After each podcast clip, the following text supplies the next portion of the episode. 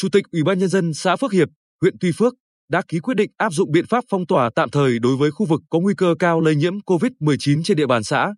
Cụ thể, khoanh vùng phong tỏa cách ly tạm thời một phần đội 8, thôn Lục Lễ của địa phương, đoạn từ nhà ông Phạm Minh Châu đến nhà bà Nguyễn Thị Nồm, với tổng cộng 23 hộ với 51 nhân khẩu. Thời gian thực hiện phong tỏa 48 giờ, kể từ 20 giờ ngày 7 tháng 10 đến 20 giờ ngày 9 tháng 10.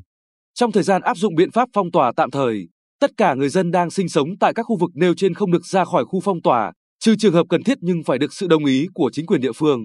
Tổ chức thực hiện nghiêm các biện pháp phòng chống dịch COVID-19 theo khuyến cáo của Bộ Y tế.